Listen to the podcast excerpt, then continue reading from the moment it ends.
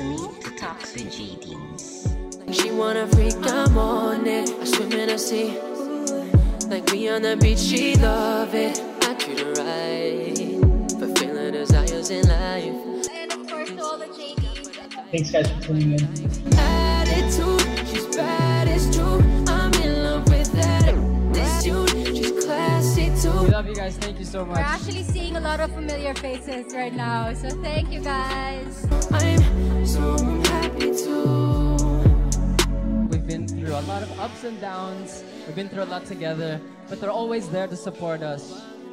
JDs, you know we love you guys. I love you. Money, fashion, flights with you.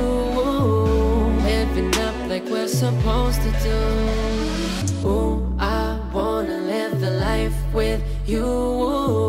Balling out like it's a honeymoon. Ooh, money, fashion, flights with you.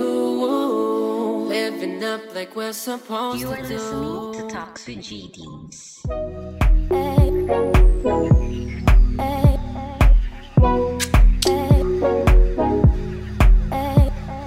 Good evening, good morning, good afternoon, o kahit ano pang time zone ng lahat ng nakikinig sa atin. I hope you're ready to stay up with us. This is Talks with JD.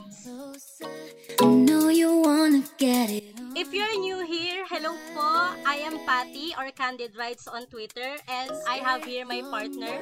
Hi, good evening, good morning, good afternoon kung nasaan man po ang mga nakikinig. So, I'm Aika, also known as Wong sa Twitter.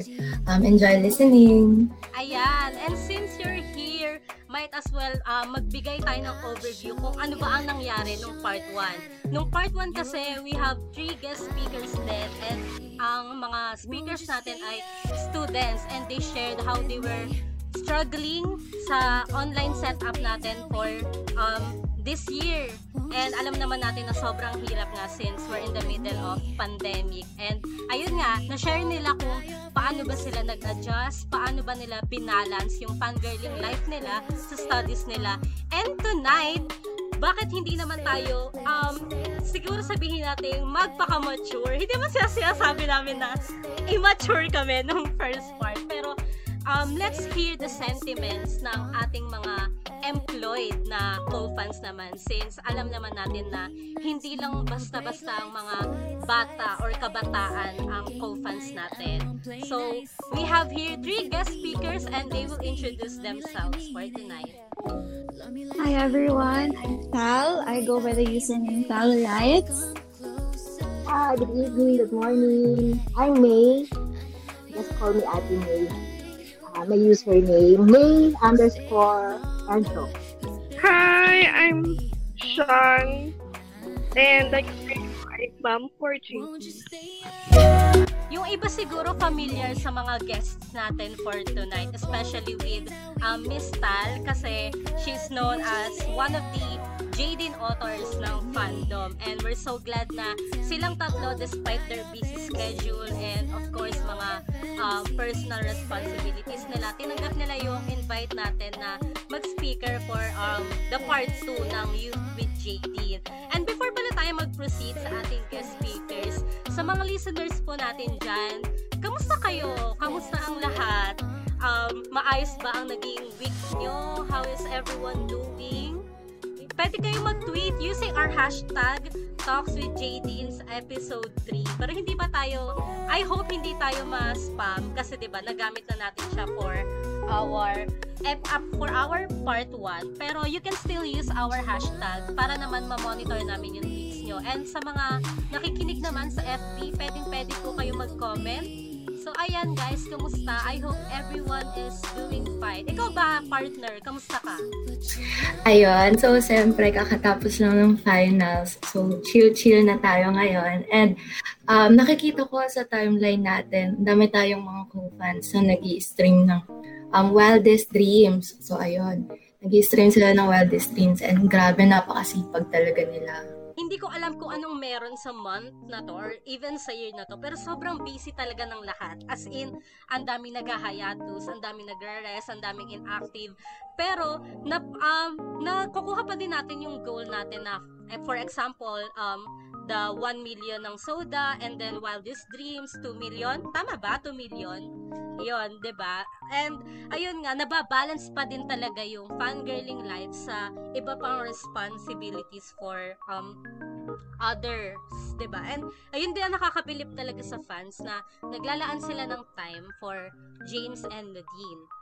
And speaking of naglalaan, tatanungin natin ang speakers natin, um, how does it feel na since working na kayo, 'di ba? How does it feel na nakaka-purchase na kayo ng merchandise or ng endorsements ng JD? Kasi syempre kaming mga students medyo um, yan ang weakness namin. Diyan kami sa struggle. So tamang um, retweet na lang kami when it comes to endorsements and merch, 'di ba? Kayo ba mga speakers, how does it feel na nabibili niyo yung kung anong gusto niyo bilhin na in-endorse nila or na merchandise nila? Okay, so in in my side naman, it's I think it's hard kasi you're trying to earn your own you're you're earning your own money now, so you have to be more practical in um, spending them wisely. So parang nagiging 50-50 on like either you should spend it for your fangirling needs or you don't spend it because you want to save it for future use. Pero I don't know, it's makaka nakaka-happy if ano, may merch ka na. Ako, proud ng konti kasi unlike before, kumbaga naranasan ko din naman yung part nyo na as in, yung hindi talaga ako maka-afford. So, ngayon kahit pa paano, hindi naman lahat na bibili. Alam mo naman natin yung kung gaano kababa yung sahod dito sa Pilipinas, di ba? So, actually ako bumibili lang ako pag may extra. Kasi mas inuuna ko yung, alam mo may mga needs tayo na mas priority natin. Ayun. Para sa akin, ganun lang. Hanggang sa may extra ko na kaya ko naman siyang bilhin.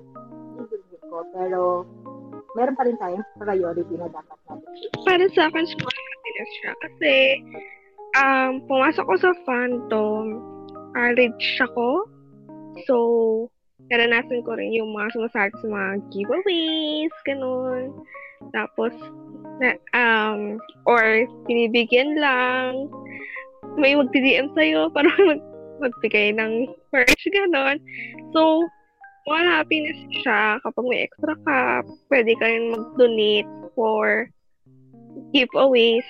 And ako, hindi ako mas ma-merch. Mas gusto ko yung nagdo-donate para sa mga fun project. Ayun, ang, ang ganda din ng mga sagot nila kasi it speaks of balance din talaga na, 'di ba sinabi nga nila na um, kailangan mo ding i consider yung mga personal needs mo, yung mga mga kailangan mong bayaran, mga kailangan mong bilhin para sa sarili mo. Bukod pa dun sa ni ang want na merchandise or endorsements, 'di ba? And I love din na dahil nga may sarili na kayong budget na nakakapag-sponsor kayo, nakakapag-donate kayo and yun din naman talaga yung nakakahanga sa mga employed nating fans na talagang naglalaan sila ng time and ng effort to help na lalo na ngayon na um, yung sa ready for ready for frontliners na ang laking pera na nakuha nila, 'di ba? And sobrang laking tulong noon sa mga frontliners natin kasi alam naman natin na ayun nga uh, mahirap na ang buhay lalo ngayon na nasa pandemic tayo and yung konting tulong na yon sobrang laking impact na na maibibigay natin sa kanila, 'di ba? Sobrang nakaka-warm yun ng puso. And we also ask the same question sa Twitter. And most of the um, answers din ay ayun nga need i-prioritize yung um, mga bilihin nila. Other um, like parang kino-consider din nila yung mga personal needs nila and all that. And ayun nga parang yun din ang maganda talaga na hindi ka parang masyadong um, hindi mo masyadong nilulunod yung sarili mo sa merchandise. Kasi aminin man natin o hindi, marami pa talagang merch na lalabas, marami pang endorsements, 'di ba? So, hindi mo kailangan magmadali na um, ah, kailangan bilhin ko agad to and all that. Pero hindi naman din natin sinasabi na um, wag mo din agad bilhin. Kasi meron talaga na may fans talaga na nag-hoard. At saka yung iba na alam natin yan, sakit yan ng fandom na sasabihin, ah, wala akong budget. Once na naglabas ng merchandise or endorsement, wala kaming budget, ganto ganyan. Pero once na mag-open na yung website nila, sold out agad. Nangyari yan sa TryArt, 'di ba Sa merch ni Miss Nadine. Kayo ba, kayo ba speakers, um, pag naglalabas ba ng merch, bumibili agad kayo? Hindi ako nang mauna. Sasabihin kong hindi. Siyempre, di ba, yun nga sinasabi ko, siyempre, hindi naman lahat ng oras natin nakafocus doon. Like, di ba, example, Pep, yung ano natin, yung last merch natin ng Wildest Yes, diba? ate. Thank you so much po. di ba? Wala akong time. Tapos, si Patty yung ikaw na bahala dyan kasi, di ba, hindi naman nga, lahat ng oras talaga doon tayo nakafocus eh. Siyempre, may kanya-kanya rin tayong buhay, may trabaho tayo. Hindi naman na pagkatapos ng trabaho, pag uwi mo sa bahay, wala na. Meron pa pa rin responsibilidad pagdating sa bahay. So, sa akin, hindi. As long as may time, siguro, kasi last yung example, yung sa soda ni James, actually, wala talaga akong balak bumili nun. As in, kasi sabi ko, parang, diba, nag-start ako sa work ko. So, Aika, you know that. Tapos sabi ko, parang, na, nag-guilty lang ako kasi parang naging all out ako dun sa wildest dream. Kay James, wala. So, ayun, napabili ako kahit, yung parang fair lang sa dalawa. Parang nag-guilty kasi ko eh, na parang, ang dami kong nabili doon sa Wildest Dreams ni Nadine, tapos kay James, wala. So, ayun, hindi naman on the spot bili ka agad. As long as may time ka, tapos may budget ka, why not?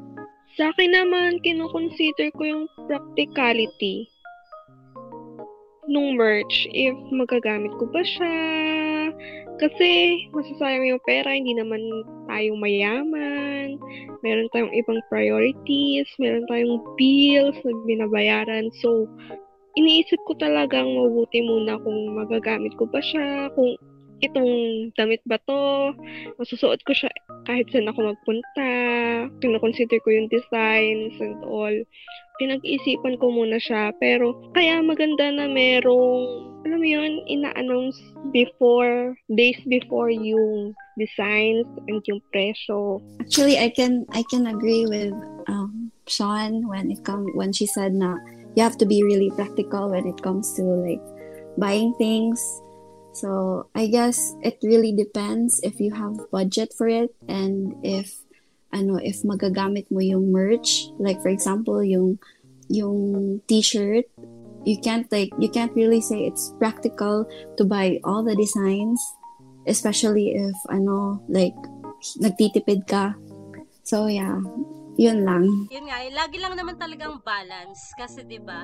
Madami pa talagang merch na dadating and hindi mo din naman kailangan agad na bumili kasi nga you have to be practical then since ang laki din naman talaga ng gastusin sa buhay natin ngayon and especially when it comes to you guys kasi 'di ba um, yung iba sa inyo may binabayaran talaga like when it comes to sa bahay or sa mga apartment or sa bills and all that. So, kailangan talaga um, perfect balance when it comes to fangirling and sa personal lives or personal bills nyo din, di ba? And we also ask um, our listeners noong last week.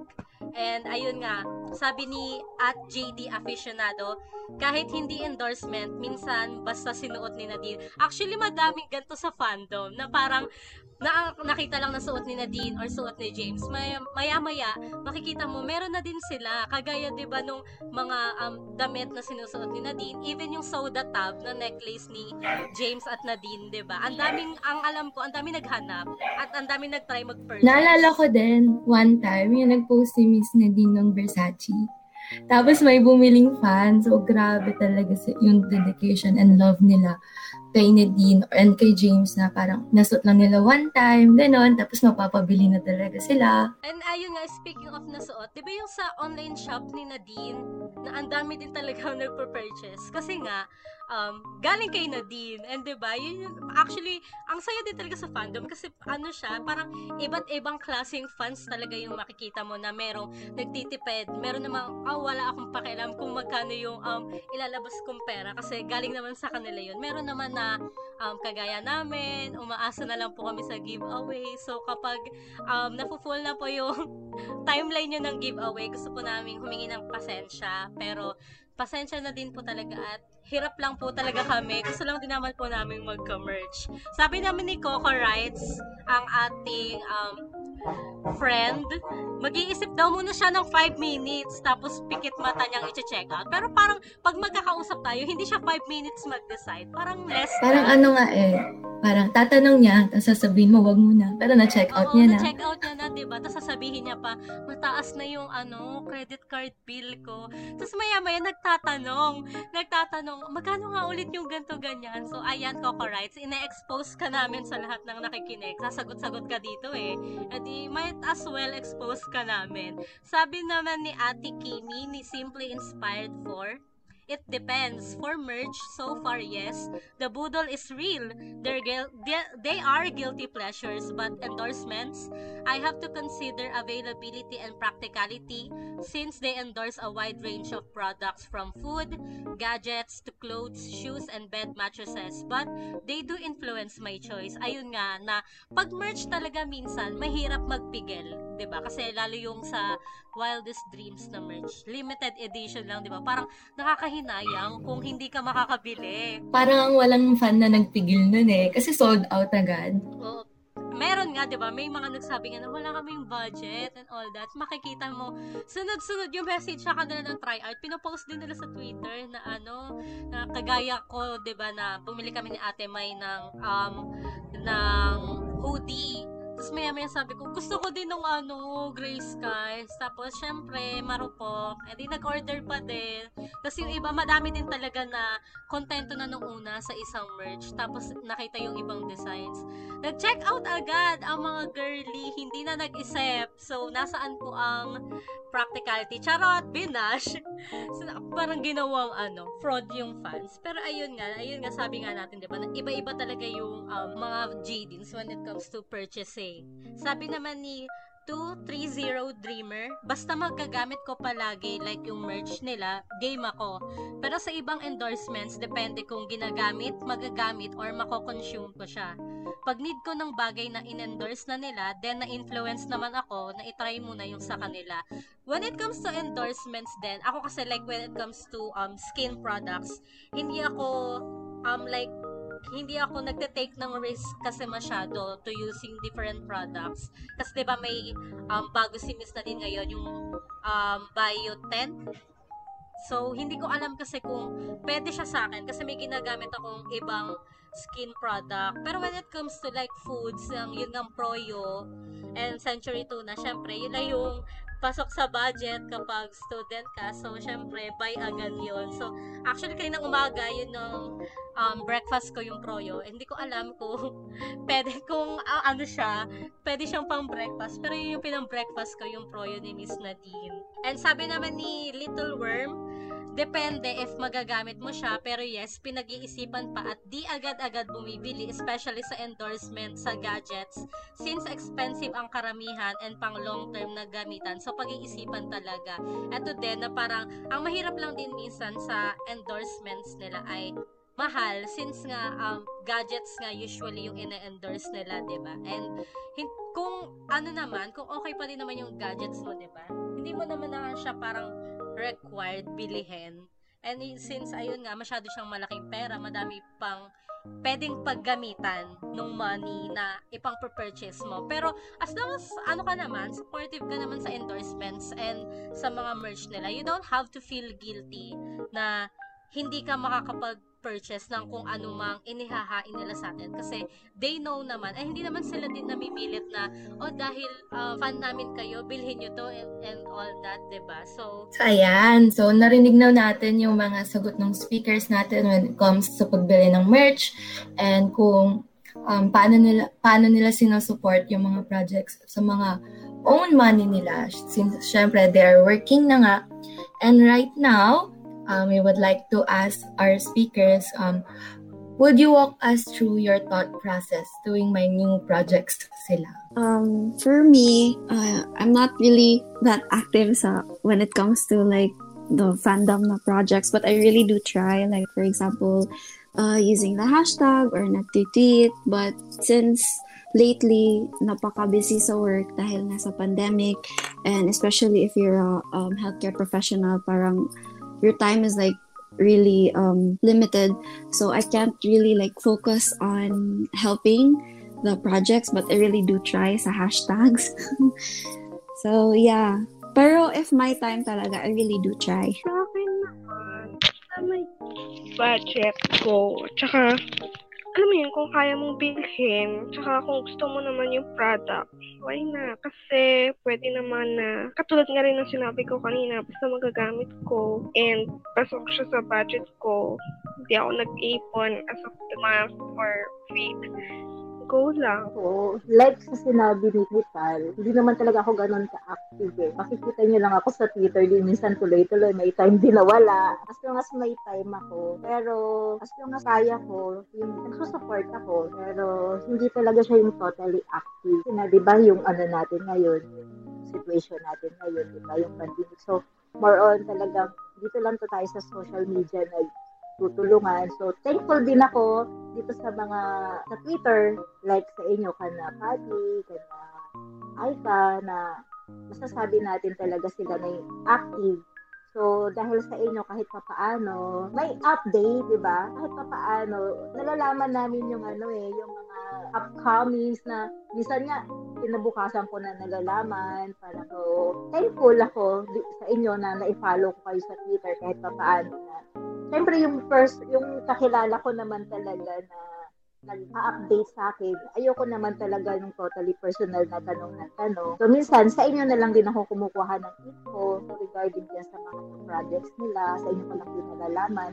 Siyempre, doon din sa iba na active din sa Twitter na alam naman natin na talaga, ano talaga sila sa Jaden eh, na nakatutok sila minsan. So, ayun lang. Thank you sa inyo dahil kahit papaano, yung mga infos na nakukuha kahit na nasa bahay lang. Ayun nga, sobrang laking blessing din talaga ng mga um, co-fans natin na may hilig mag-update kasi kahit um, kami din naman talaga minsan nagiging inactive kasi nga, ayun nga, studies and yung iba, working, pero ang dami pa din talagang J-teens na nagbibigay ng time to help um, updating the co-fans and kahit ang dami ding busy, lagi nagta-trending yung mga ganaps ng J-Teen, 'di ba? Ang dami pa ding nag-aabang especially kapag nagpe-premiere sila ng videos, pag sa mga streaming parties, 'di ba? And yun yung maganda na sa fandom, hindi sila nag-hesitate na um, mag-update or tumulong sa co-fans natin na kunwari magtatanong ka lang anong ganap? or kahit yung mga simpleng what's our hashtag for tonight? Ang dami na agad um, sumasagot ba? Kasi willing silang tumulong and alam naman nila na tutulong ka din talaga. So yun yung maganda sa fandom. Ngayon na um, adults na kayo syempre kaming mga students um, nilolook up namin kayo kasi nga ba mas nakakatanda kayo sa amin and alam namin na mas mature po talaga kayo sa amin mag-isip, paano nyo nagagawang um, mag-isip objectively, especially when it comes to um, nangyayari sa fandom kasi alam naman natin na meron talagang times na nagkakaroon ng disagreement when it comes to the fans. Paano nyo um, paano paano kayo nakakapag-isip objectively? Paano nyo napipigilan yung sarili nyo to engage sa mga awayan? Minsan sa mga bardagulan na naaabutan nyo kada mag-online kayo. These days kasi, nakakatamad makipag-away. Alam mo yun? Kasi, yung, yung stress ka na nga sa, sa work, sa kaka-stress pa yung mga balita na dahil sa pandemic, yung nangyayari sa everyday life, alam mo yun, yung parang maliban sa pandemic, may pa pang causes na um, about sa patayan, about sa lumad, about sa kung saan-saan. So, kapag nakikita mo yung, unang makikita mo kapag nag-Twitter ka is about pardagulan, ganun. Log out mo na. Alam mo yun? Kasi hindi siya nakakadagdag sa... Ako kasi nag-fangirling ako para mabawas-bawasan yung stress dahil sa studies kasi ako nagsimula college eh. Ayoko munang makipag-away. Tapos kapag lumipas na, narinig, nag-backread na ako kung anong pinagsimulan, ano yung sides. Saka lang ako mag-tweet about kung ano yung opinion ko about the issue. So, kasi 'di ba, sa mga past experience ko bilang fangirling na naranasan ko personally and online, wala na siya sa akin eh. Parang nagti-trigger lang kasi once kasi na pinatulan mo. Parang gumugulo yung kwento na parang parang side iba, side iba. Kahit anong ex- minsan kasi more on kasi mga bata eh, di ba? Ako kasi iniintindi ko minsan kasi yung iba kasi mga bata, lalo na minsan yung mga high school, syempre iba pa rin kasi yung level ng pag-intindi nila. Like sa amin na mga adult na talaga na more on mahaba yung pasensya. Yung kasi yung mga bagets kasi minsan mas na-enjoy pa nila yung makipag-away eh. Parang ano eh, parang ginagawa na nilang habit yung makipag bardagulan online. Ayun, kung sa atin naman na parang labas na tayo dyan. As long as alam mo naman yung totoo, bakit ka makikipagsabayan dyan? So parang smile na lang, hayaan nyo na lang sila. Pero huwag mo naman hahayaan na sumusobra. As long, kung kaya mo naman na like kung isa doon sa mga nakikipagbardagulan ikakilala mo, hindi mo siya kausapin. I-chat mo siya na huwag ganun. Parang turuan mo sila ng leksyon para hindi na hindi na tumagal yung ganong ugali nila kasi hindi lang naman online yun eh. Kumbaga, doon din sa artist na iniidolo mo yun, parang nag, doon din ang bagsak sa kanila. Like, example nga kay Nadine, di ba? Sinasabi nila na yung mga fans ni Nadine, ganito, kasi nga, ganito, ganyan.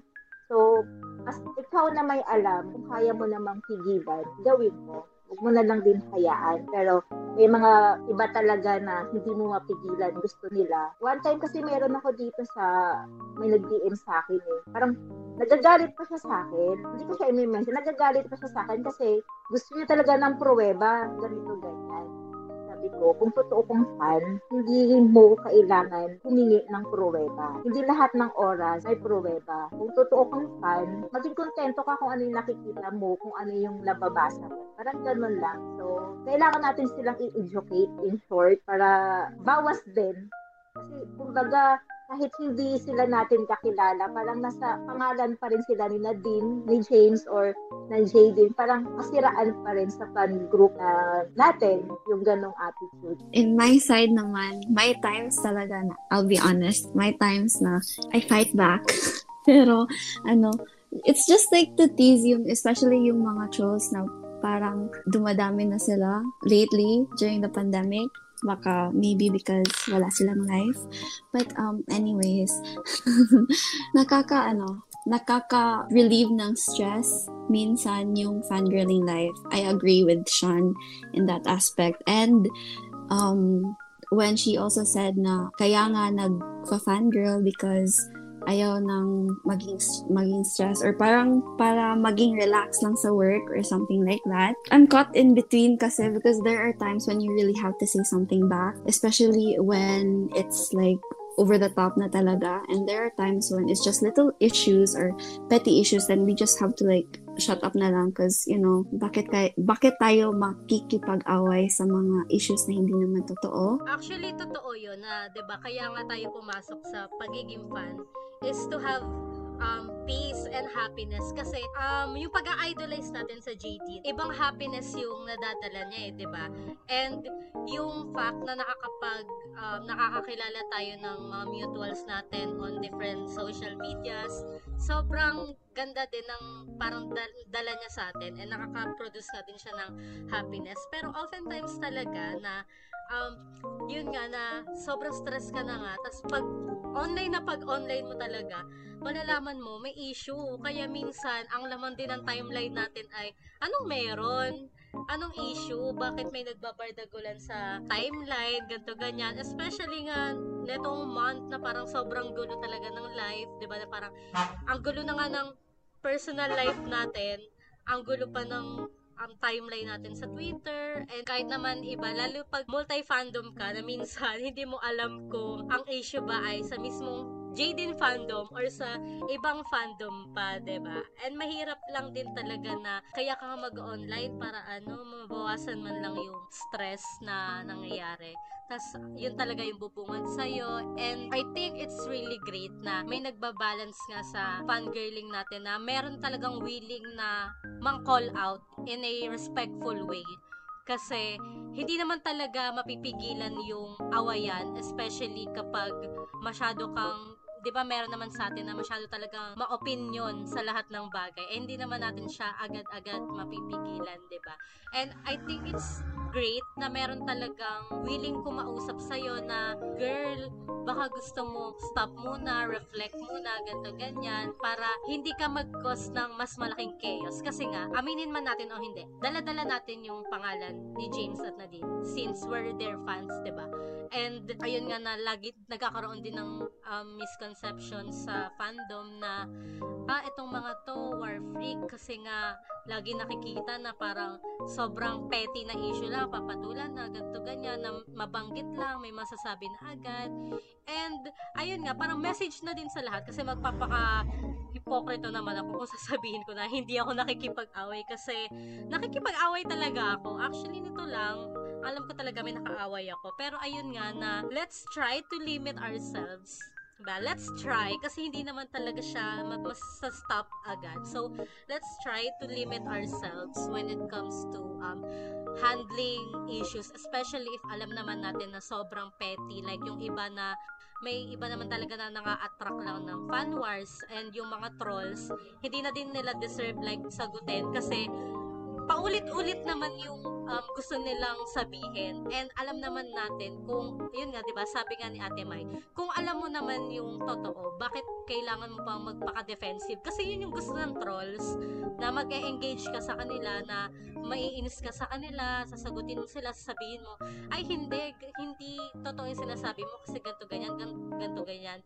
So, natutuwa sila kasi napapansin mo sila and nabibigyan sila ng opportunity to um, spread, kumbaga. Kaya mas dumadami din yung mga new accounts and mas mahirap silang patumbahin kasi nga meron talagang nakikipag-interact. Patumbahin yung account. Patum eh, mga mapa-block and report, masuspend kasi nga may nag interact So, as much as possible sana, wag na tayo mag-interact. Let's choose our battles. Kung sobra-sobra na, go, 'di ba? Lahat naman tayo willing to fight for the two. And especially kapag kahit mismong co-fans natin yung naagrabyado, 'di ba? Pero kung alam mo naman na ang petty na nung nagiging arguments, why bother, 'di ba? And ayun nga, fangirling, fanboying should be um, our source of fun. So, ayun, let's limit ourselves. Let's choose our battles when it comes to um, ayun nga mga issues o mga gusto nating ipaglaban kasi ang dami pa nating yung time na gagamitin natin for the bardagulan, why not um, use it to something better, 'di ba? Like ganto, mag-listen kayo sa podcast namin, mag-stream kayo ng uh, mga kanta nila na isingit, nag-promo, nag-self-promotion. Syempre para umabot nga tayo sa ano, episode 4 kung magaka-episode 4. So ayan, mag, mag ano makinig kayo sa episode na to para magka-episode 4 kami kasi bakasyon na po naming students. Wala na po kaming ginagawa. So, need po namin ng responsibilities aside sa streaming and all that. So, partner? So, ayan. Sabi nga, di ba? Um, limit. So, may mga times na dapat nagli-limit. May mga times talaga na dapat nililimit natin kung yung tweet natin, kung yung mga sinasabi natin. And for our speakers naman, since um, kayo yung mas mga nakakatanda, um, kailan yung time na dapat i-educate nyo na yung mga co-fans nyo and yung time na dapat hayaan na lang sila. Kasi sometimes, di ba, may mga fans talaga na um, sumusobra na and as someone na mas nakakatanda sa kanila, kailan yung time na dapat na silang pagsabihan and kailangan na silang, yun nga, i-educate. Before nga, di ba, naging, kahit pa paano, naging head din naman ako na isang group. So, malaking tulong, i-educate mo sila eh. Malaking tulong, lalo na personally, kung kakilala mo yung co-fan mo na yun, di ba? Ako kasi siguro pag yung parang below the belt na, yung kahit alam mo, alam na alam niya yung totoo, pero iniiba yung story, ganon. Tapos yung, basta parang below the belt na, alam mo yung hindi na makatotohanan, na kahit yung kapwa co-fans niya mismo kinakaaway niya na para lang ano bang words nun parang mapaniwalaan lang kung ano yung gusto niyang iparating so siguro yung ganon yung parang sobrang hates na talaga din sa ibang artist na hindi naman natama yun. ba? Kasi tao din naman sila, like yung sinasabi nila din, di ba? May tao lang din naman sila na nasasaktan din. So, parang hindi naman natin alam lahat ng bagay kung ano nang nangyayari sa kanila. Kung maaari na, wag naman yung masyadong yung pangbabash. Kasi parang magre-reflect din naman sa atin yun as a fan eh. Na once na parang gano'n ka ba pinalaki, happy ka ba doon na gano'n ka mambabash? Hindi, kasi parang uneducated ka na, na gano'n na lang yung ginagawa. ba diba? Parang gano'n yung mga di ba? Kailan lang yung isang nasobra na talaga siya yung ginagawa niya kay Nadine. Alam mo yung mga ganong tao, yung pinapabayaan na talaga. Parang buhay niya na yun eh. Yun yung kasiyahan niya Actually, siguro naman malamang na maraming nagsasabi sa kanya ng mga kakilala niya, pero siguro ganun na talaga siya. So, hayaan na lang natin siya. Pero yung iba na kaya natin i-educate hanggang maaga pa, so, try lang. Wala namang masama eh, di ba? Na try sila nating maayos kung ano yung mali nilang ginagawa. Siyempre, habang kinakausap natin sila, hindi rin maaari na masyado kang perfect para i-explain sa kanila yun syempre habang ini-educate mo sila na iparamdam mo din sa kanila na nalasan mo din yun na hindi siya naging maganda. So, tigil na yung ganong bagay, yung ganong gawain. Ayun ate, I love what you said na habang maaga pa, pagsabihan na. Kasi totoo yon na parang meron at meron talagang times na uh, magiging irrational tayo when it comes to thinking, especially kapag naaagrabyado nga yung idols natin, mawala yung logical thinking natin and all that. Mas maganda nga na mas maaga na nasasabihan natin sila or kahit nakakapag-reflect tayo sa sarili natin, 'di ba? Pero yun nga din na sinabi mo na if hindi talaga sila marunong makinig, hindi na natin problema yon di ba? It's on them na.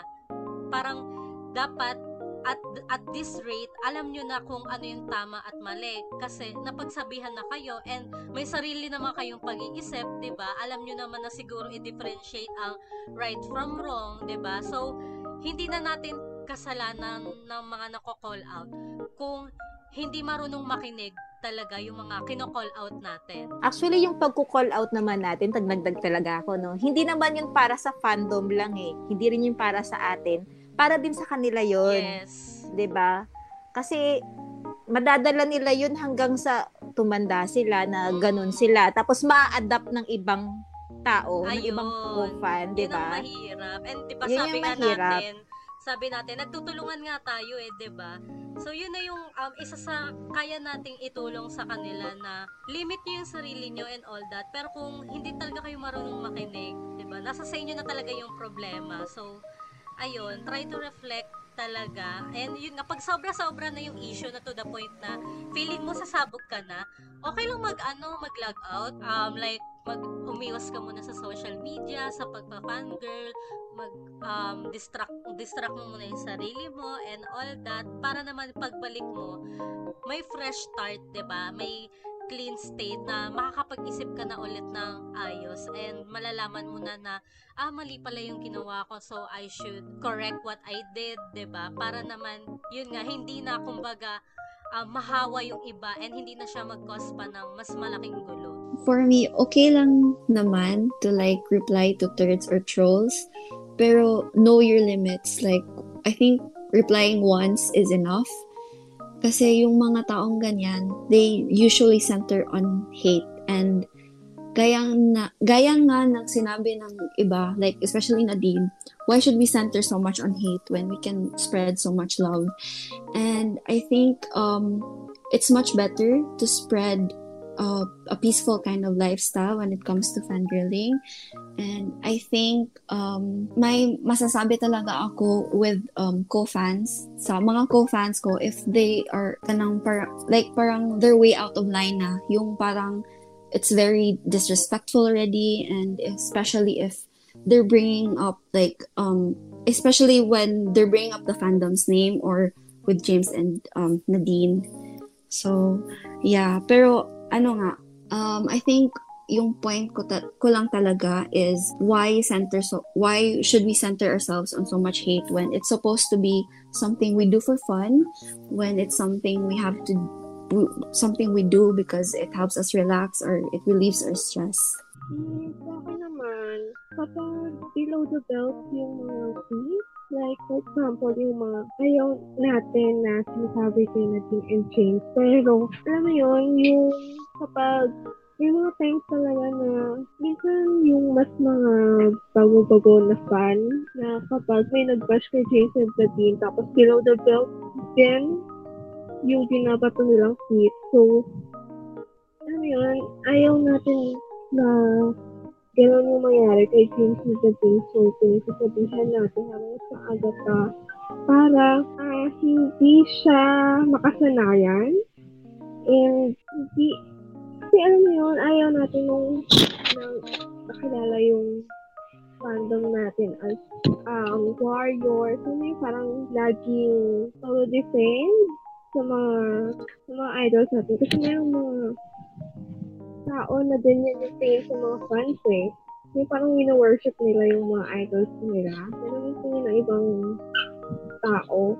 So, sa akin, kailangan lang pagsabihan yung mga below the belt yung mga insults and yung malapit na sa troll thinking yung mga pinagsasasabi. Ayan. Grabe, first half pa lang tayo ng segment 2 natin, ng part 2 ng ating Youth with Jadine. Pero ang dami na nating natututunan, di ba? And it's great na kumuha talaga tayo ng speakers na mas nakakatanda sa atin kasi 'di ba magkaiba tayo ng nakuhang lesson from the students eh tas ngayon naman 'di ba lessons about being a person na talaga hindi lang basta students or balancing fangirling and studies natututo na din tayo na ano bang pwede nating gawin when it comes to um, dealing with issues with hatreds from trolls, ba? And before tayo mag-proceed sa second half, why don't we have a short music break muna? Here is Don't Stop Me Now by Queen. Tonight, I'm gonna have myself a real good time. I feel alive.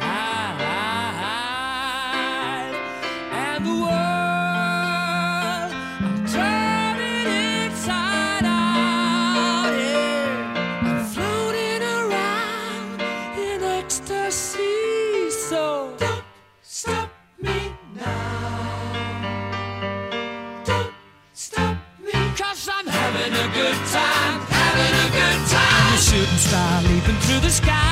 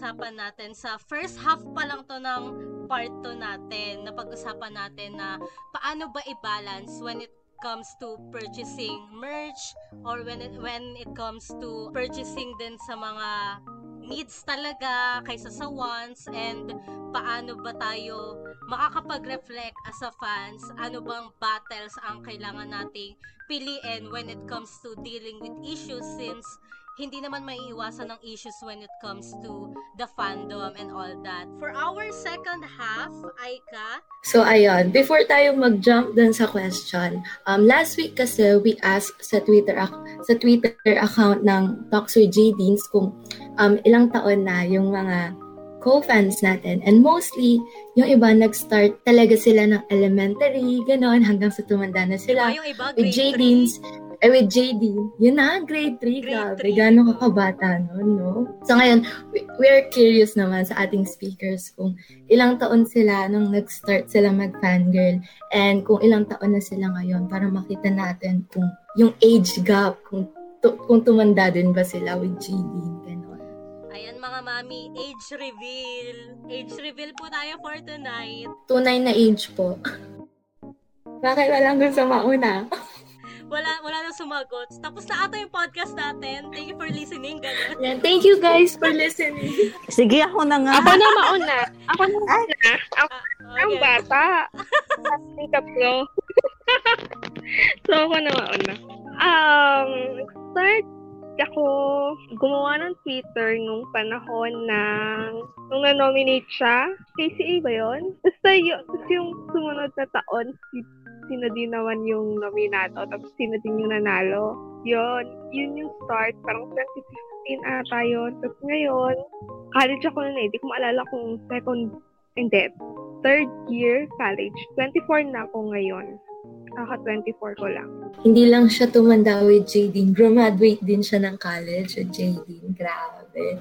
So, Ate Tal naman. Um, I don't know because like I think I started out as a casual lang talaga because hindi naman ako mahilig sa uh, local showbiz since hindi ako marunong mag-Tagalog slide.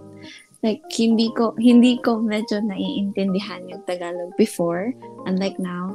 So, I guess I started out as a casual. I think doon sa Otwal ata nagsimula. So, I think that was um, when I was in fourth year college. Kasi yung, ano, yung hindi lang ako nag, ano, nag-start noon as casual fans, but marami kami, like, especially yung mga classmates ko na Phil-Am, because they really appreciated the story. So, yun, doon talaga ako nagsimula. And I'm 25 now. Turning 26. Turning 26. Happy birthday in advance. Ayan, si Ate Mai. Grabe, nahiya tuloy ako. ako kasi kay, ah, di ba normally naman na, ewan ko kung nab- nabanggit ko na before na nag-OJT kasi ako before sa GMA. So, I was there na bago pa mag-start si Nadine. So, actually, isa pa ako doon sa nag-organize ng table ng audition nila. Hanggang sa, yeah, kami nila Tita Jeline, kami nila Ate Mega, sino pa mga kasama ko sa Ate Tess, si Tess Bomb, kung kilala nyo yung mataba na komedyante. Ayun, kasama ko yun na nag-organize nung table nung time ng audition nila. Parang si Nadine ata nung naka, suot siya ng yellow t-shirt, naka-pants, tsaka parang naka, ano bang kulay ng shoes niya nun. Parang yun yung suot niya. Tapos nakabangs na siya ng time na yun. Tapos, ako kasi, hindi ko na, parang casual lang din kasi parang nandun na ako eh. Kumbaga, dun sa grupo kasi nila, parang five kasi sila dati.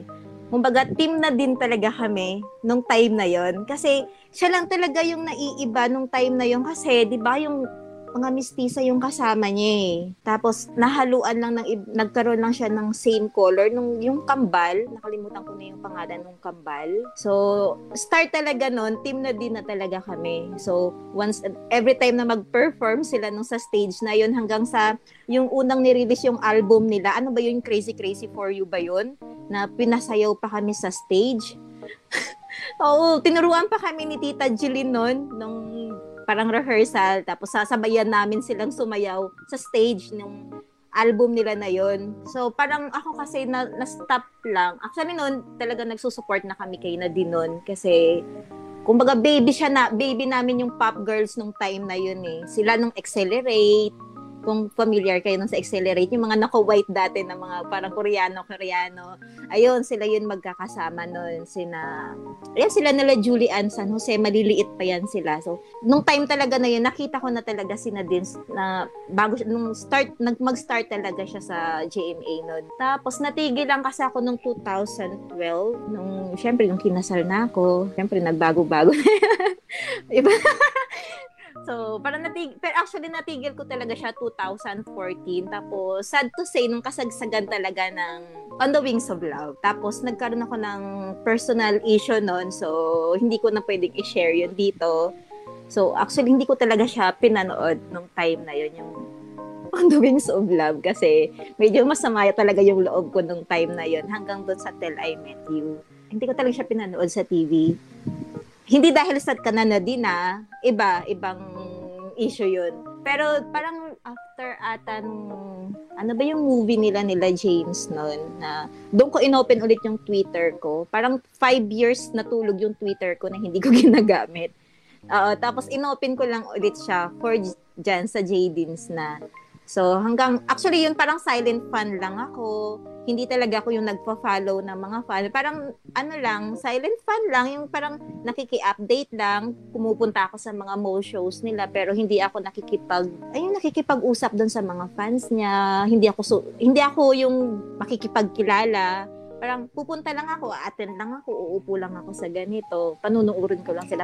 Silent fan lang pero may time din naman na personal akong pumupunta. Tapos, yung pinaka-last ko na pinuntahan si Nadine personally, Indak. Ay, hindi. Yung sa, yung sa ano niya, yung Indak. Parang first mo show niya noon, pinuntahan ko siya. Tapos yung sa Mega na yung pinakalas. Kasi 'di ba halos naman lahat tayo, 'di ba? Yun na yung pinakalas yung sa Mega. Parang nakakalungkot lang kasi hindi pa tayo magkakilala nun. Kasi nga, ayun nga, parang ano lang ako, 'di parang silent lang talaga, parang ayun lang, makikipag-update lang, tapos punta lang, ayun, tapos ayun, yung edad ko ngayon. Reveal na yan. I-reveal na po yan. Oo, 33 na ako. Siyempre, nung may 11, siyempre ka-birthday ko si James. Alam niyo yan. So, ayun. I'm 33 na. 33, pero mukhang 23. Grabe naman diba? yun. Sobra sa baby face. So, ayun. Kaya ko yun. Totoo. So, and kaya ko yun natanong kasi parang looking back um, on your youth na nagpa-fan year ka pa versus today, what is something that you have learned um, from those times that you think the younger fans can benefit from now and also learn from it. So, ano yung mga natutunan nyo nung bata kayo and yung ngayon? And ano yung parang mga lessons na iti-take, ay na dapat i-take din ng mga co-fans nyo na mas bata? Okay, ako na yung mauna. I think uh, before, I when I was younger, not just like sa Jadine fandom, but even when I was into K-pop before, uh, I think when I was younger, napaka irresponsible ko, like poor choice of words, especially when it comes to like online fights or like, you know, from one fandom to another na mga bicker and stuff like that. So I think uh I think people will grow from it. You will learn na parang you have to be like thoughtful when it comes to saying stuff especially online because we don't really know what what will what it will do or how it can affect to someone especially when you're um, saying some words na parang napaka thoughtless or napaka irresponsible.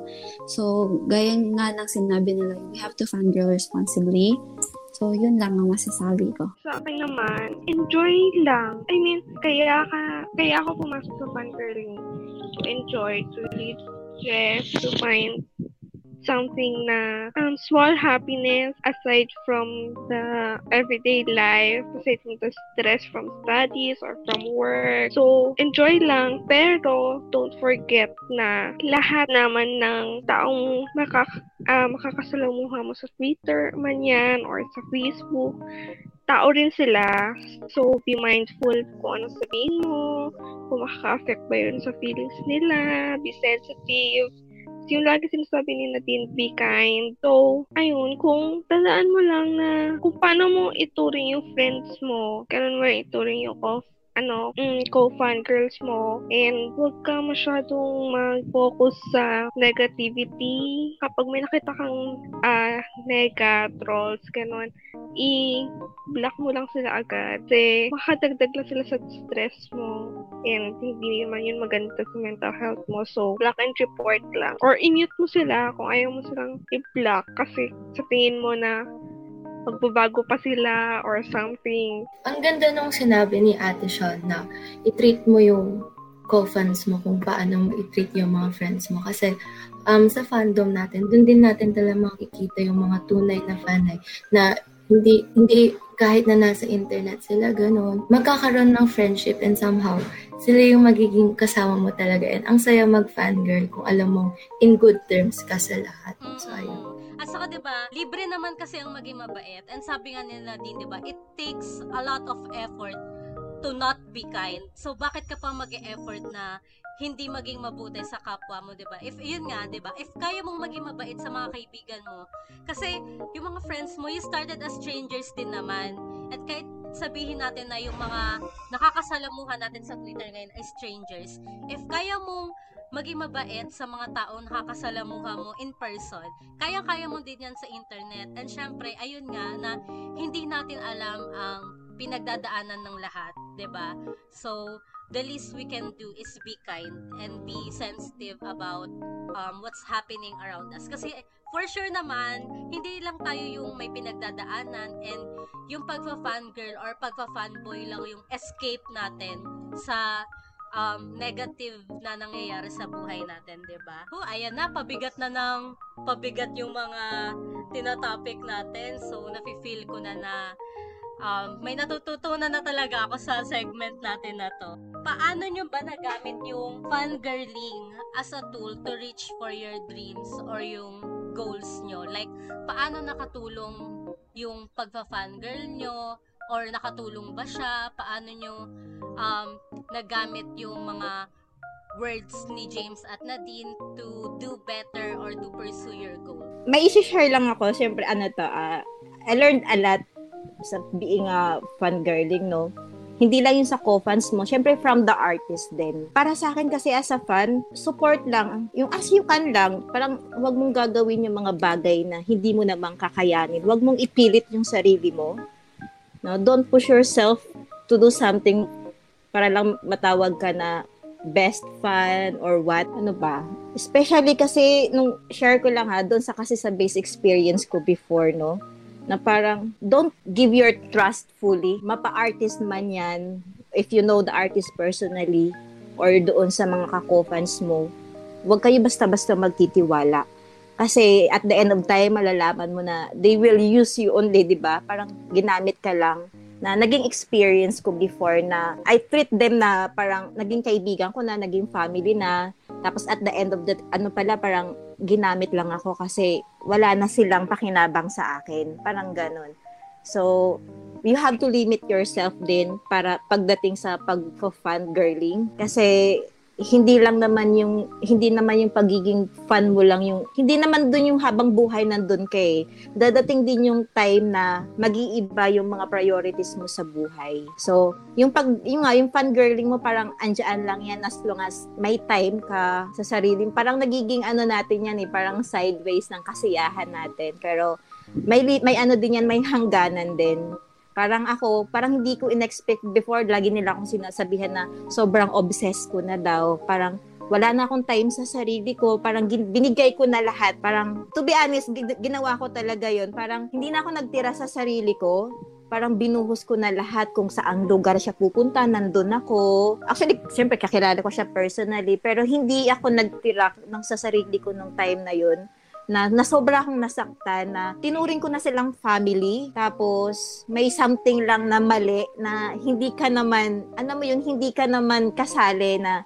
dinamay ka nila. Parang gano'n doon mo malalaman sa at the end of the time na hindi ka talaga nila priority. Parang naisip ko oh fan lang naman pala ako. Hindi pala ako totoong pamilya. So wala akong wala akong karapatan na parang i-push yung sarili ko, ipilit yung sarili ko na sa kanila na ganito ako, love ko kayo, parang ganyan. So, doon ko natutunan na magtira ka sa sarili mo. Wala namang masama maging fans ka, maging uh, tawag dito, yung maging addict ka talaga. Na, kasi tinawag nila akong parang addict. Hanggang ngayon, tinatawag nila akong addict. Addict, kamusta ka na, ganito, ganyan. So, kumbaga, naging ano na sa akin yun, eh, na talagang naging halos lahat binigay ko yung kahit sa pagkain ko noon, tinitipid ko para lang makabili ako ng album, mapuntahan ko yung ano na yung kaya tapos may mga friends, may mga circle of friends ka din na nagsusupport sa iyo na kagaya mo din yung kagaya din ng ano yung sasamahan ka nila.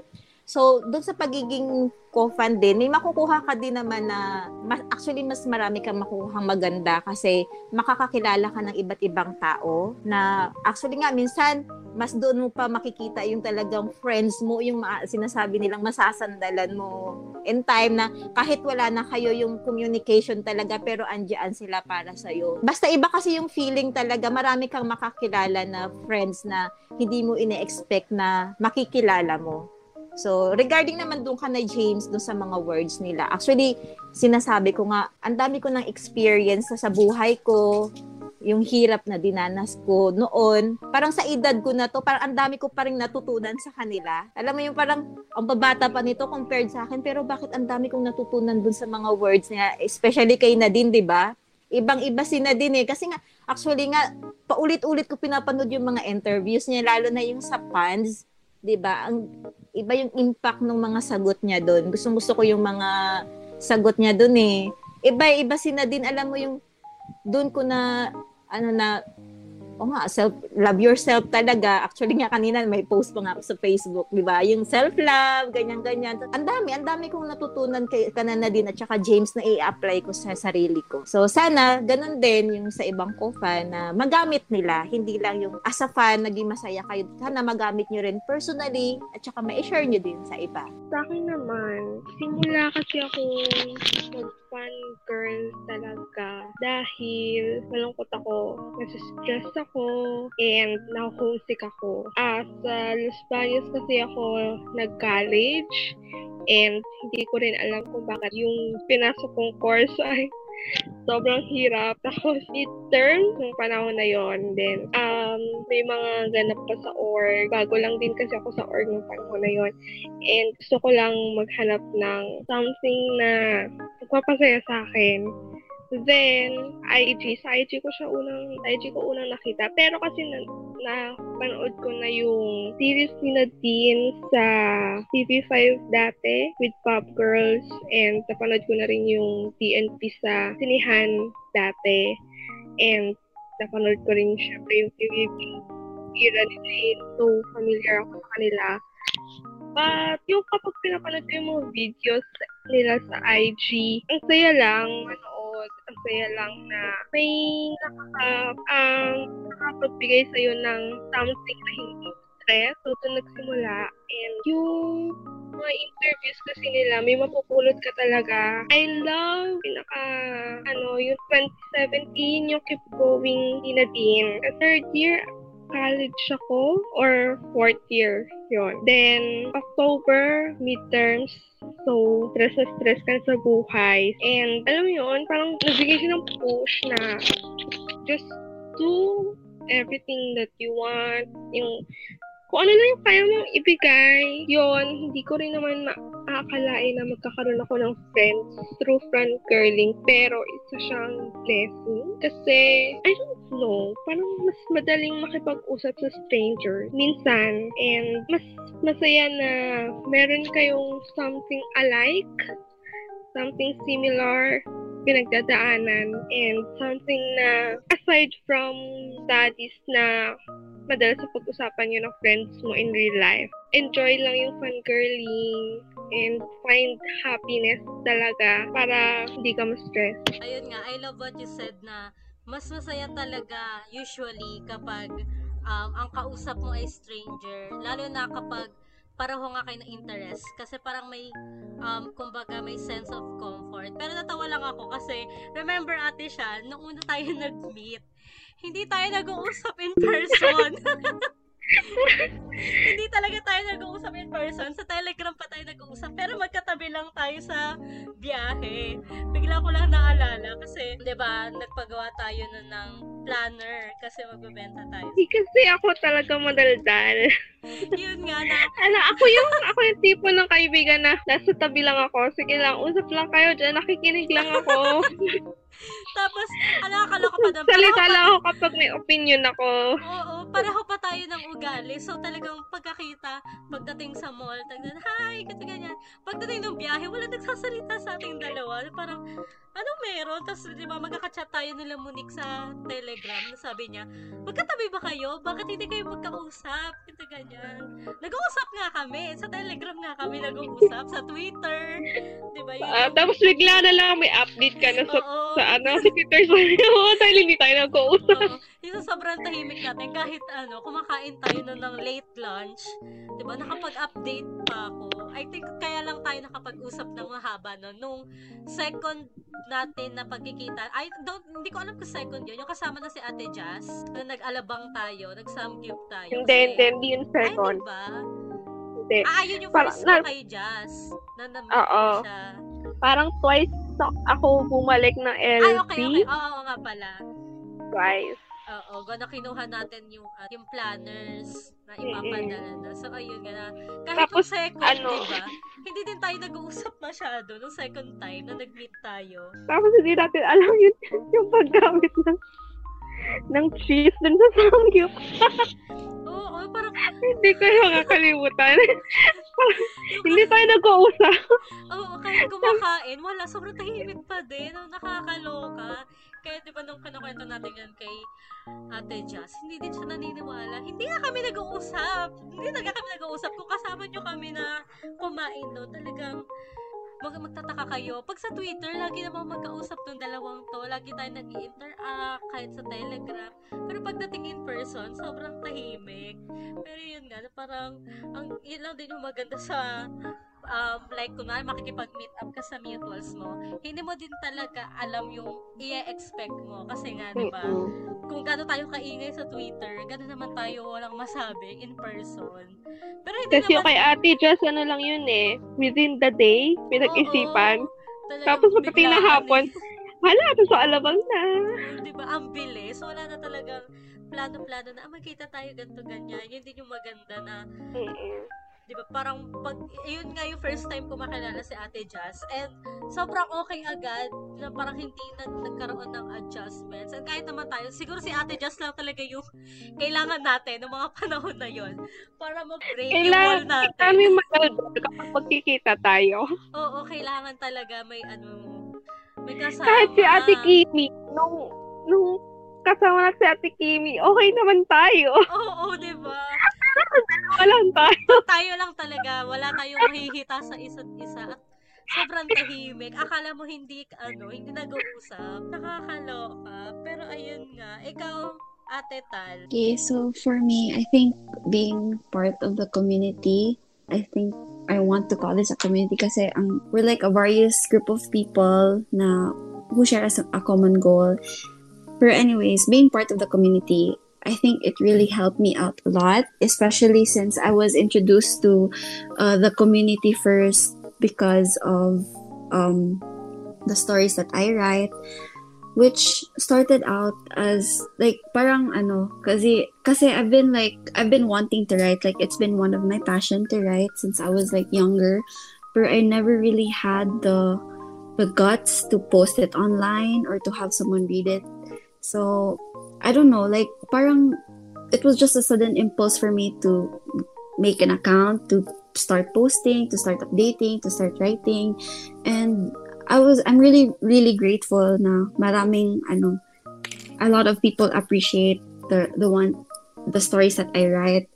So aside from that, like parang they became an inspiration kasi let's face it, um, James and Nadine are the typical of people na parang nagbibigay ng inspiration. They help out, they help me like bring out the creative juices.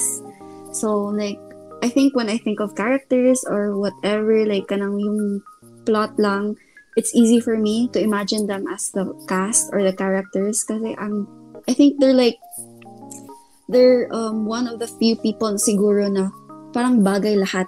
Like, they can probably play different kinds of roles and bagay na bagay para sa, para sa kanila. And with the co-fans that I met online, parang, uh, I think they helped me, like, I don't know, like, kanang, um, ang laki ng tulong na binigay nila sa akin. Especially, I, like, appreciate it talaga yung mga nags- nag-sponsor, like, for example, yung I get I got to meet um Nadine last December 2019. I even had a chance to take a picture with her. So yeah, pero yung I really appreciated it when I had uh I was in quarantine because I was COVID-19 positive and then you guys sent me uh vegetables and fruits and I don't know, like nakakaiyak pero I'm really really thankful to be a part of this community. So yeah, it's just like I just didn't get to play. I mean, I just didn't get to um, write and uh, being able to live my passion or to do my passion with you guys. But also, like, I get a lot of friends. I have a lot of friends now, especially online, especially with Patty and Aika, and especially Ate May, since ang daming natulong ni Ate May sa akin personally. Uh, with my family problems kasi Ate May was one of the people na who really helped me. Ayun nga, ang ganda lang din talaga na kahit sabihin na natin na sobrang chaotic talaga minsan ng fangirling, especially if, ayun nga, di ba, na ang daming issues and all that. Pero, alam mo yun, ang hirap umalis kasi alam mong may maiiwan ka and yung mga maiiwan mo, yun yung mga gusto mo talagang balikan every time na uh, maghahayatus ka, di ba? Para ang hirap mag long-term hiatus kung alam mong may mga friends kang um, bihira mo na sila makaka-interact and all that. And yung nga when it comes to passion na, di ba, bilang nagsulat na din naman ako before. Past tense, wala nang planong bumalik. Bilang nagsulat din naman ako, parang ayun nga, totoo yung sinabi ni Ate Tal na sobrang laking inspiration ng Jadine when it comes to um, pursuing the goals talaga. And yun nga na, um, I think yung mga 2019, 2020 na era, yan yung nagsulputan din ng mga Jadine authors talaga. Kasi sobrang inspired ng lahat. And ayun nga na parang kahit doon sa simpleng bagay na yon, alam mo na hindi basta-basta yung naging impact ng JD, especially sa mga goals and kagayangan ng ibang fans natin, kagaya ni Aika na pinupursu niya yung um, dreams niya to become a director because na-inspire siya sa passion na um, meron ang JD, 'di ba? Kasi um, they took the risk, 'di ba? They, they took the leap na um, i-pursue yung kung anong gusto nila and it takes a lot of courage talaga to um, you know to um, pursue your passion kasi meron talaga minsan na yung mga stereotype especially sa mga art related na passion na kapag sinabing um, director, DJ, artist, painter, and all that, um, wala ka namang perang makukuha dyan, ganto ganyan, ganto ganyan. Pero, the, the mere fact na yung idols natin ay actresses, actors, and they're also musicians, artists, ba? Na parang mas nakakadagdag inspiration 'di ba? Mas nakakaganang gawin yung mga goals mo, mas nakakaganang i-pursue yung kung ano mang passion or yung goal na gusto mo talagang um, makuha in the future. And we also ask our co-fans on Twitter the same question. So, Aika, what are their answers ba? So, ayun, kay Team Y Coach, sabi niya, um, level up adulting goals and growth mindset. Um, they could have played it safe, stick to formula, and stayed with sa, yun, sa past, um, past, ano nila, agency, but here they are pursuing their craft and passion. Hustling the way starts up hustle. They also know how to work hard and party harder. I push my adulting goals because people like them dare to push the envelope. Ayan. So, ayun yung sabi ni Team Y Coach. So, ang, ang mature and grabe nga yung talagang naging role ng Jadine sa buhay niya dahil syempre alam naman natin na mahirap maging adult and knowing na sobrang responsible adult ni James and Nadine. Um, nagiging easy na rin yun sa atin since na nai-inspire tayo to be like them. So, ayan naman. Galing naman kay Simply Inspired for kay Ate Kimi. Um, I try to use fangirling both as a motivational and inspirational force. It helps me build my motivation when I make my fangirling time a reward after a number of hours of productivity towards a goal, while also inspiring me to use my creativity and individuality in my work. So and it certainly helps that James and Nadine are motivators and are both generous with some of their personal realizations after introspection because as a fan who is respective to their ideas, I start to think about my own perspective of those things. So, ayan, totoo nga na sa sobrang talino nilang dalawa and sa sobrang dami ng um, nasasabi nila sa interviews, ganito, ganyan, na nakukuha natin yon and at the same time, nare-realize din natin yung ibang realizations nila which helps us um, to live um, life easier kasi nga nakita natin kung paano nila um, kung paano sila natuto sa mga ginawa nila ganun. And then lastly kay dreaming halaman. So it changed my perspectives in life and it taught me to pursue my dreams with all my heart and soul. I've grown a lot with James and Nadine through Fanyearly. I'm still scared, but I'm willing now to face it all. I want to make the change, so I will be the change first. Um, they taught me to dive in every dangerous sea to reach my dreams. I became more passionate with the things that make me happy and to feed my soul. Motivate. I'm moving towards my dream. It's a long and hard journey, but it is worth it. So grabe yon no, na para ev- everyone, lahat tayong lahat tayong um, fans ni James and Nadine, we all learned from them, especially when it comes to reaching their dreams. Kasi na, nakita naman natin kung gaano sila ko-focus sa goals and dreams nila. And ang ganda na um, nag- nag-grow sila at the same time, nag-grow din tayo together with them. Now that nakapagbigay tayo ng mga encouragement and advice on how to be a better fan of the two, ano naman ngayon ang maibibigay niyong encouragement sa younger generation ng fans at sa fellow working co-fans nyo when it comes to achieving their goals? Ate Mai, ikaw, anong maibibigay mong encourage, encouraging words sa mga co-fans natin when it comes to pursuing what they love? Siguro ano, love your craft. Kung ano talaga yung pinaka gusto mo, doon ka mag-focus. Huwag mong ipipilit yung bagay na ipagawa sa na hindi mo naman gusto. 'Di ba? Like what example sa nangyari sa akin na they want me na maging nurse, they want me maging account. Parang ang dami na every time na may gagawin ako na ganito, ay dapat ganito, ganyan.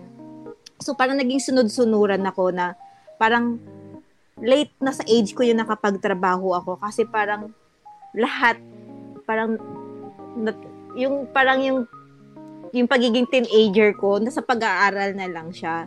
So, siguro yung, kung ano talaga yung gusto mong gawin, yun, yun lang. Wag na yung, wag mong ipilit yung sarili mo na gawin yung iba na hindi mo naman talaga gusto. So, doon sa mga younger na co-fans natin, siguro ano lang, chill lang kayo sa pagiging fans, no? Wala namang masama yung pagiging fangirling. Basta focus pa rin kayo sa pag-aaral. Kasi sa panahon ngayon, ang hirap eh. ba? Kasi ako sa panahon ko noon, parang trabaho ako, aral ako, trabaho, aral. Yung, ang hirap maging independent na lumaki, syem, ako lumaki ako na mag-isa na wala akong magulang. So, napakaswerte nung iba na kompleto yung magulang nila na nagpa, nagpapaaral sa kanila. So, i-grab nila yung opportunity habang meron nagso-support sa kanila na ayun, sana na maging aware din sila sa nangyayari. 'Di ba yung family naghihirap din naman 'yan. So, wag masyadong abuso. Tapos doon naman sa mga nagwo-work, siguro deserve naman namin na kahit minsan mag-happy-happy, 'di ba?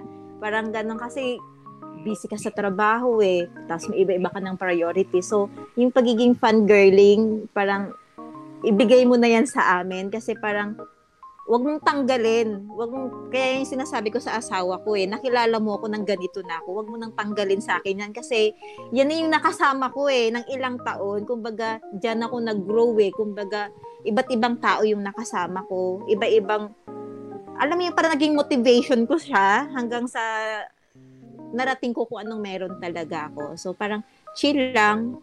So, enjoy lang. Tapos, ayun lang, parang chillax lang tayo. So, ayun lang, wala na talaga masabi. Sorry. Sa akin naman, sa mga, ano, bata, huwag magpapa-pressure. Kasi sa tingin ko, napapressure yung mga students na ah, nasa phantom natin. So, huwag mo pressure and live the moment. Enjoy lang. I mean, huwag kong masyadong isipin yung kung anong mangyayari sa future. Kasi stress ka lang. Tsaka, marami pa namang mangyayari. Marami pang pwedeng magbago. Kung go ka lang sa kung saan ka masaya, sa tingin mo saan ka mag-excel, tingin mo na ito yung um, tamang da tamang daan dahil um, andito yung talents mo, andito yung passion mo. Tapos, wala akong share sa mga fellow working co-fans kasi bago lang din naman ako sa work. Mga, naka 3 years naman ako, pero, alam mo yun, hindi ako decided. Ganun ka-stable pa sa, as a working adult. So, sa tingin ko, hindi pa ako fit magbigay ng encouragement or inspirational talk about it. So, ayun. Ang masasabi ko lang is uh, enjoy and uh, know when to take your breaks. So, wag, don't wait na you'll end up hating what you love doing. So, you have to limit yourselves.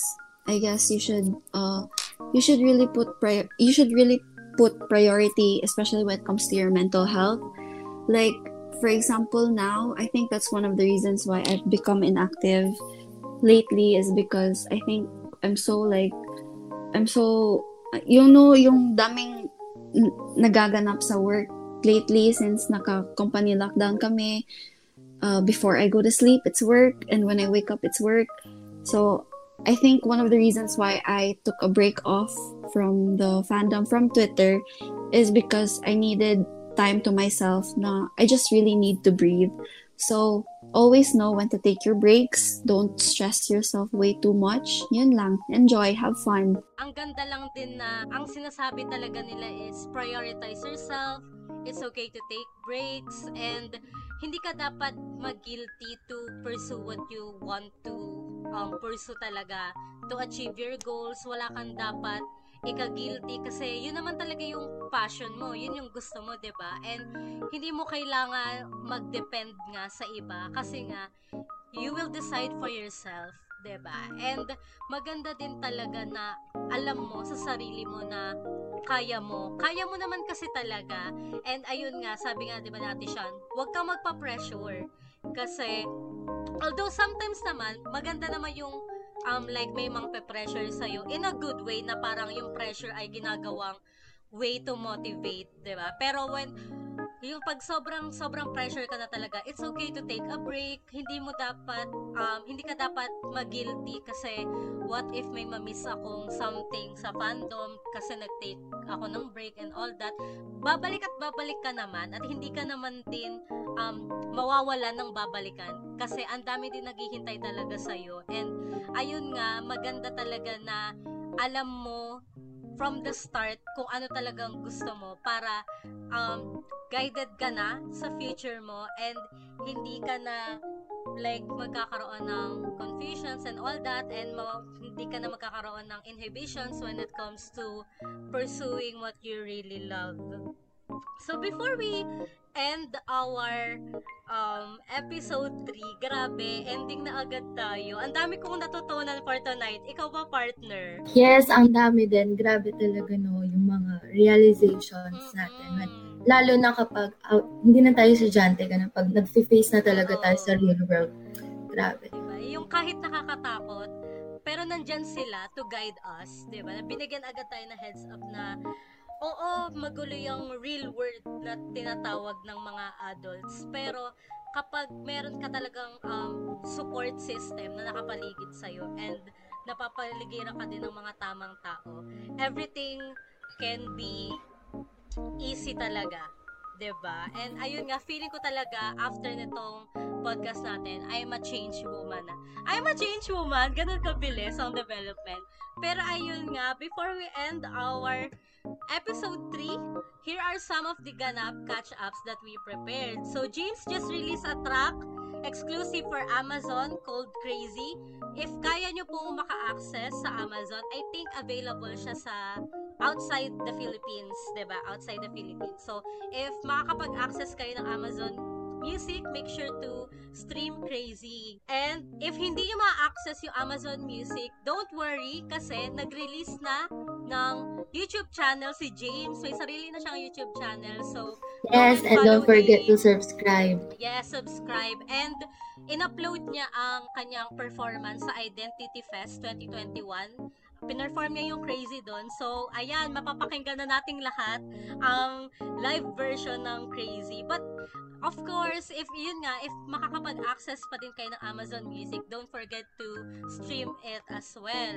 And of course, speaking of stream, stream nyo din yung Wildest Dreams, yung Soda, and other careless tracks. And of course, congratulations to Jadine for being featured sa New York Times Square So, sina din sa Spotify Equal playlist and for James naman sa Amazon Music. And ayun nga, may ganap din sa March 29, 7.30pm, James, Nadine, and Masaya, Yamaha Mio event. Hashtag Mio own the culture. So guys, ayan, may event ang ating um, favorite our careless artists. So, don't forget, 7.30pm, May 29. And ayun nga, nabanggit ko ang streaming. Ay, ka, may gusto ka ba i-share? Sa ayon, speaking of streaming, um, Jaden United is having a streaming party for both Spotify Equal Playlist and Nadine's Wildest Dreams. Um, for more details, follow Jaden Hub on Twitter. So, meron po silang ongoing um, giveaways and streaming parties and syempre alam naman alam ko naman ng mga fans natin is masisipag especially when it comes to streaming laging Monster laman yan ng yung mga yan eh. Uh, laging laman ng timeline natin yan. So if you have time ayan don't forget to stream Wildest Dreams album and of course yung mga new songs ni Jeans And that's it for our episode 3, Youth with Jadine.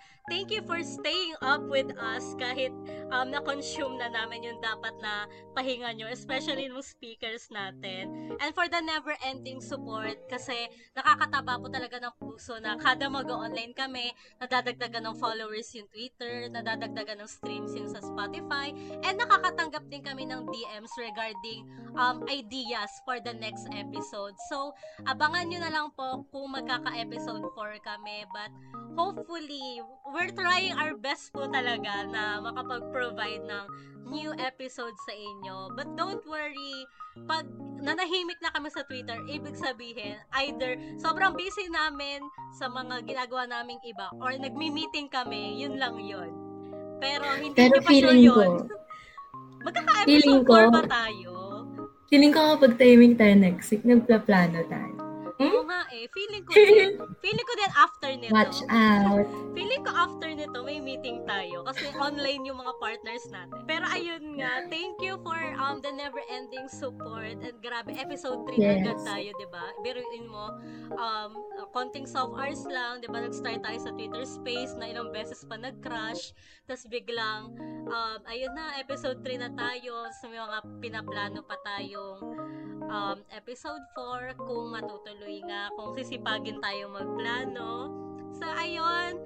And that's the ending for our episode 3. Thank you everyone for listening and thank you speakers for accepting our invitation.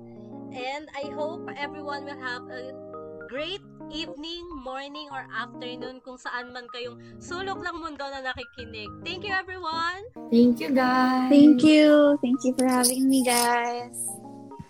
Thank you guys. Thank you for having us. Identity Fest 2021, Asia Pacific represent.